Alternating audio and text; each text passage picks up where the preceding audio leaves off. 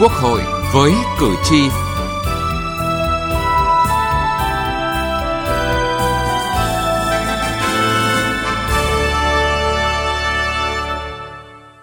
Thưa quý vị và các bạn, trong bối cảnh cách mạng 4.0, công nghệ thông tin, mạng xã hội phát triển mạnh mẽ đã và đang ảnh hưởng rất lớn đến các em thiếu niên nhi đồng, đặc biệt là trên không gian mạng.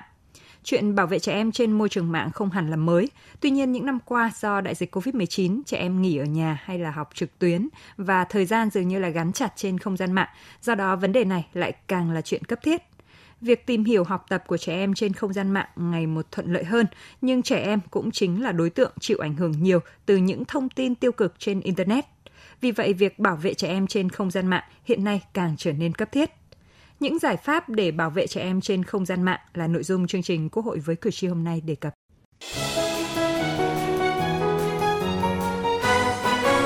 Cử tri lên tiếng.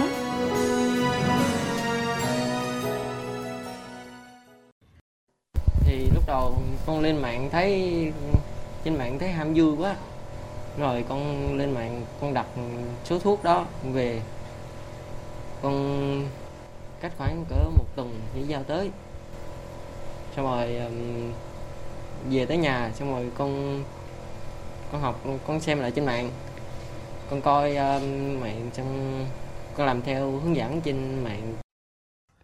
Đây là vụ tàng trữ, sử dụng và chế tạo pháo trái phép mà công an thị trấn Lạc Tánh, huyện Tánh Linh, tỉnh Bình Thuận phát hiện và bắt quả tang vào đầu năm.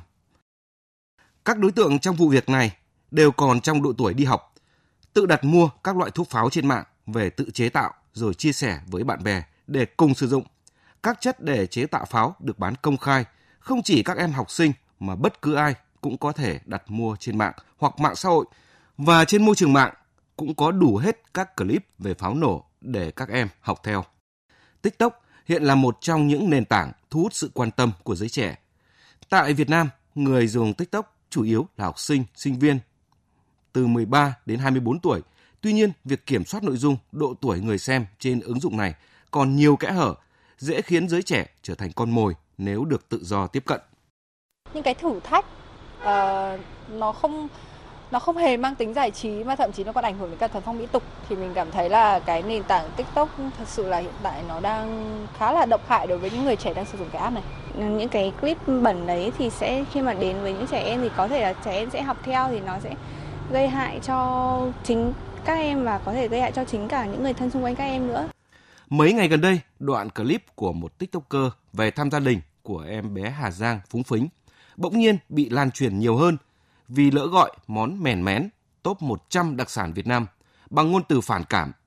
Đáng ngại là vụ việc này xuất hiện ngay sau khi vụ việc miệt thị người nghèo của tiktoker Nauno, tên thật là Phạm Đức Tuấn, Kiên Giang, còn chưa kịp lắng xuống khi cộng đồng mạng sử dụng các hiện tượng phản cảm, các clip thiếu văn hóa để tạo thành trào lưu mà giới trẻ gọi là hot trend thì đang khiến các loại rác văn hóa lan truyền nhanh hơn. Môi trường mạng đang xuất hiện ngày càng nhiều các nội dung xấu độc, các loại quảng cáo nhảm nhí, review phản cảm, thậm chí lôi kéo mọi người thực hiện theo, dẫn tới nhiều rủi ro tiềm ẩn.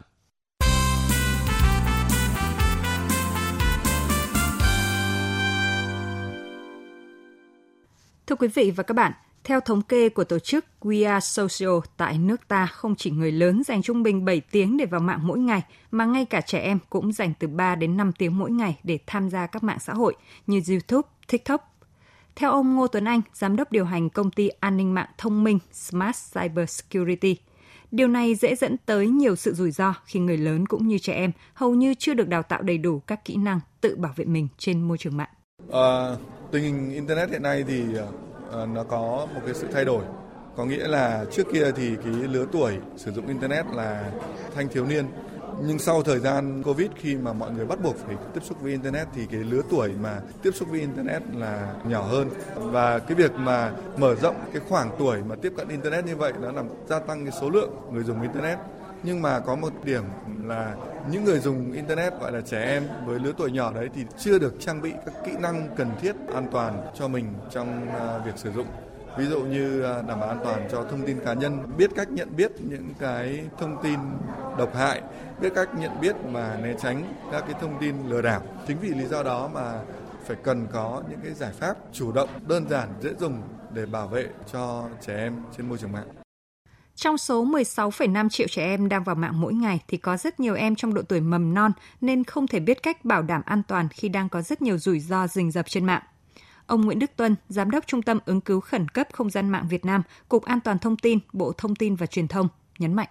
Việc sử dụng tham gia các hoạt động trên Internet gia tăng sẽ khiến trẻ em phải đối mặt với nhiều nguy cơ cạm bẫy, rủi ro, phổ biến như là tiếp cận với những nội dung độc hại, bạo lực, khiêu dâm, bị phát tán những thông tin riêng tư, thông tin cá nhân của trẻ gây ảnh hưởng tiêu cực đến đời sống của trẻ,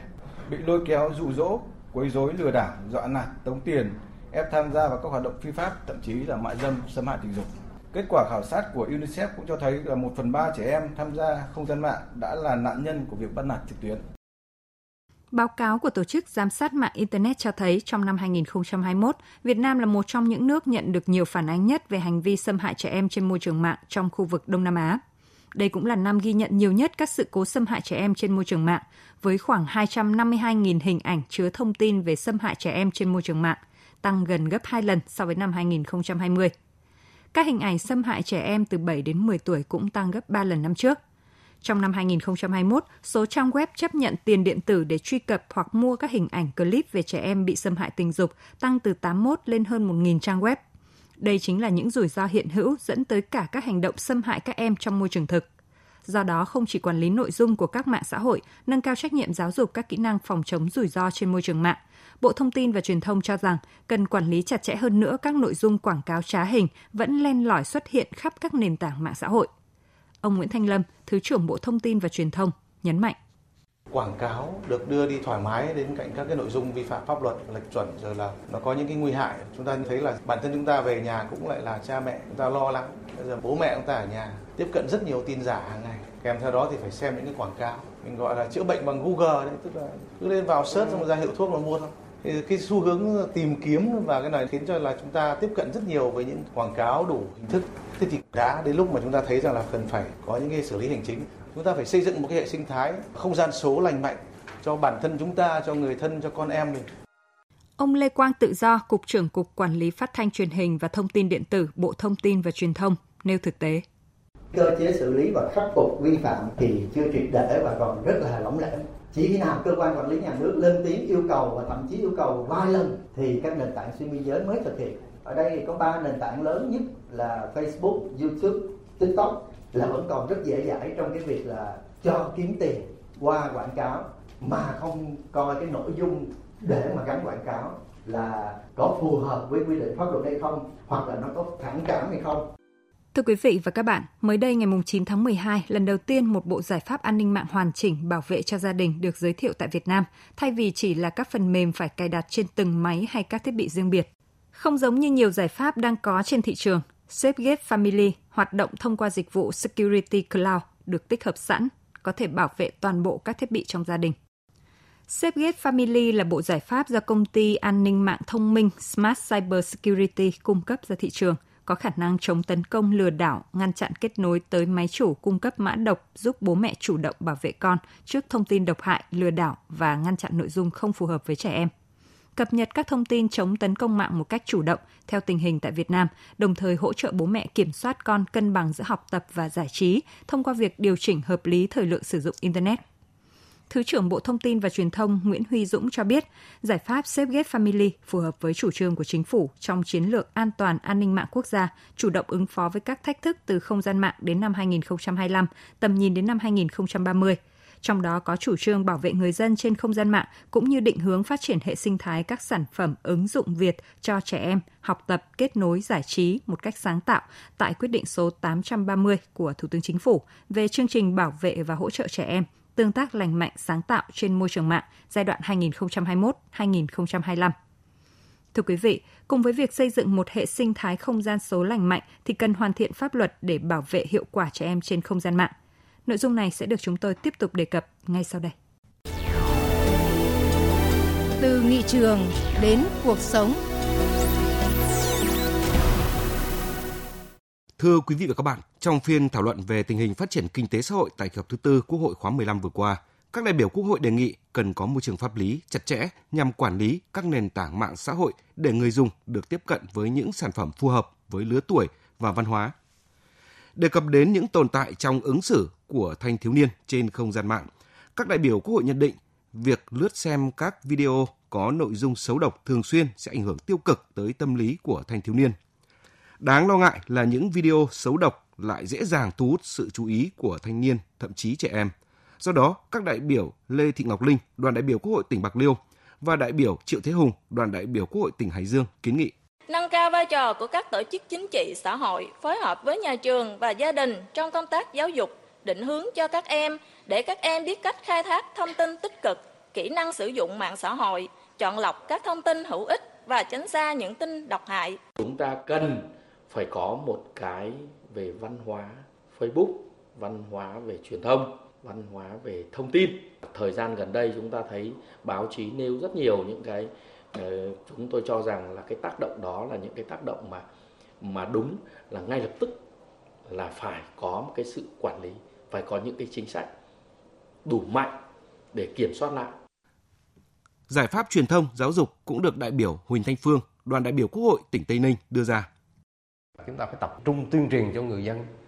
để hiểu được quy phạm pháp luật quy định của pháp luật về vấn đề an an, an ninh an toàn mạng vấn đề những thông tin trên mạng và người dân phải tự trang bị cho mình một cái vũ khí sắc bén để bảo vệ mình trước cái môi trường mạng. Vai trò của gia đình, trường học trong việc giám sát hướng dẫn trẻ em sử dụng mạng an toàn là đặc biệt quan trọng. Cần tăng cường hơn nữa cách nhận biết các thông tin, video, clip độc hại, không phù hợp, cách kiểm soát thông tin cá nhân để chủ động bảo vệ trẻ em. Cùng với đó, cần có những chế tài mạnh hơn để xử lý những hành vi xâm hại trẻ em trên môi trường mạng đó là kiến nghị của đại biểu Nguyễn Thị Nhị Hà, đoàn đại biểu Quốc hội tỉnh Bắc Ninh. Cần có môi trường pháp lý chặt chẽ, quản lý các nền tảng mạng xã hội để người dùng được tiếp cận với những sản phẩm phù hợp với lứa tuổi và văn hóa, hạn chế và kiểm soát những video, những tài khoản đăng tải những nội dung xấu độc, nghiêm trị những tổ chức cá nhân có hành vi gây nguy hại cho cộng đồng. Đồng thời, có những chính sách ưu đãi đối với các nền tảng có ứng dụng trí tuệ nhân tạo, ngăn chặn những video hoặc bài đăng có nội dung độc hại. Các đại biểu đề nghị cần có những chế tài xử lý mạnh hơn nữa đối với các tổ chức cá nhân vi phạm pháp luật trên các trang mạng xã hội, đồng thời giáo dục hướng dẫn giúp trẻ sử dụng mạng xã hội theo hướng tích cực, an toàn, hình thành thói quen sống tích cực, văn hóa trên môi trường số. Nghị trường bốn phương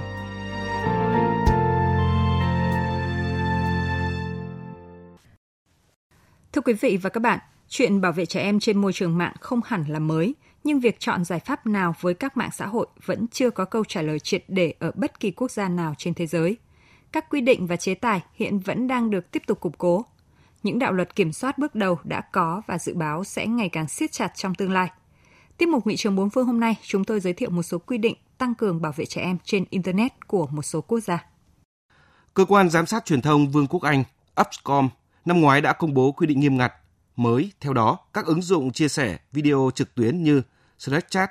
TikTok có thể đối mặt với khoản tiền phạt lên tới hàng triệu bảng Anh nếu không ngăn chặn được những phát ngôn kích động thù địch và nội dung không phù hợp lan truyền trên nền tảng của mình.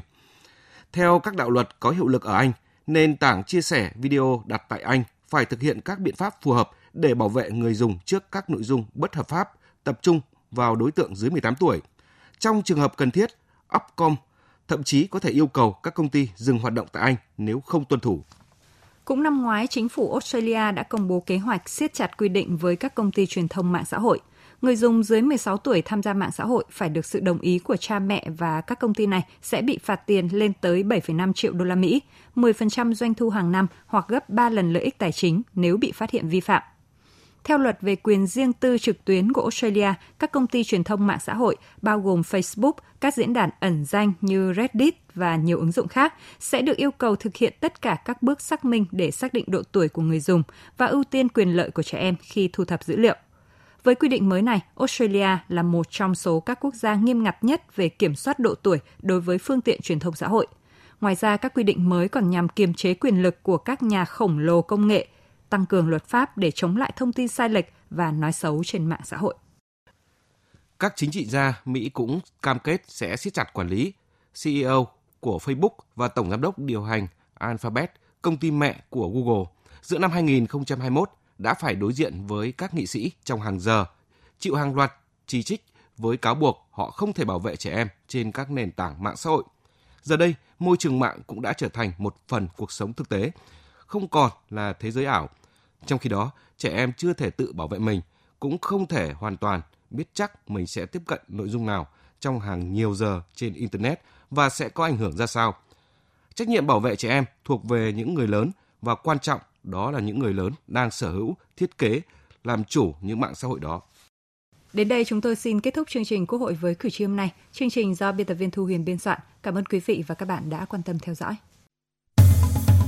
Để chung tay phòng chống bạo lực gia đình, nhà nước ta đã triển khai nhiều giải pháp, trong đó có trợ giúp pháp lý miễn phí cho nạn nhân trong vụ việc bạo lực gia đình có khó khăn về tài chính, theo quy định pháp luật trợ giúp pháp lý, nạn nhân trong vụ việc bạo lực gia đình thuộc hộ cận nghèo hay là người đang hưởng trợ cấp xã hội hàng tháng hoặc trẻ em người thuộc hộ nghèo và những người quy định tại khoản 7 điều 7 luật trợ giúp pháp lý thì được trợ giúp pháp lý miễn phí. Khi gặp vướng mắc pháp luật, nạn nhân trong vụ việc bạo lực gia đình thuộc các trường hợp này hãy đến Trung tâm trợ giúp pháp lý nhà nước hoặc các tổ chức tham gia trợ giúp pháp lý để được trợ giúp pháp lý miễn phí theo các hình thức sau đây. Tư vấn pháp luật, hướng dẫn, đưa ra ý kiến, giúp soạn thảo văn bản liên quan đến tranh chấp, khiếu nại vướng mắc pháp luật, hướng dẫn giúp các bên hòa giải, thương lượng, thống nhất hướng giải quyết vụ việc. Tham gia tố tụng, bào chữa, bảo vệ quyền và lợi ích hợp pháp trước các cơ quan tiến hành tố tụng, công an, viện kiểm sát, tòa án. Đại diện ngoài tố tụng trước các cơ quan nhà nước có thẩm quyền khác để bảo vệ quyền và lợi ích hợp pháp. Quý vị có thể tìm địa chỉ liên hệ và số điện thoại của Trung tâm trợ giúp pháp lý nhà nước và các tổ chức tham gia trợ giúp pháp lý theo các cách sau đây. Gọi về Cục Trợ giúp pháp lý Bộ Tư pháp theo số điện thoại 024 6273 9631 để được cung cấp thông tin. Hoặc truy cập danh sách tổ chức thực hiện trợ giúp pháp lý trên cổng thông tin điện tử Bộ Tư pháp moj.gov.vn, trang thông tin điện tử của Sở Tư pháp địa phương. Hãy chung tay ngăn chặn và đẩy lùi bạo lực gia đình.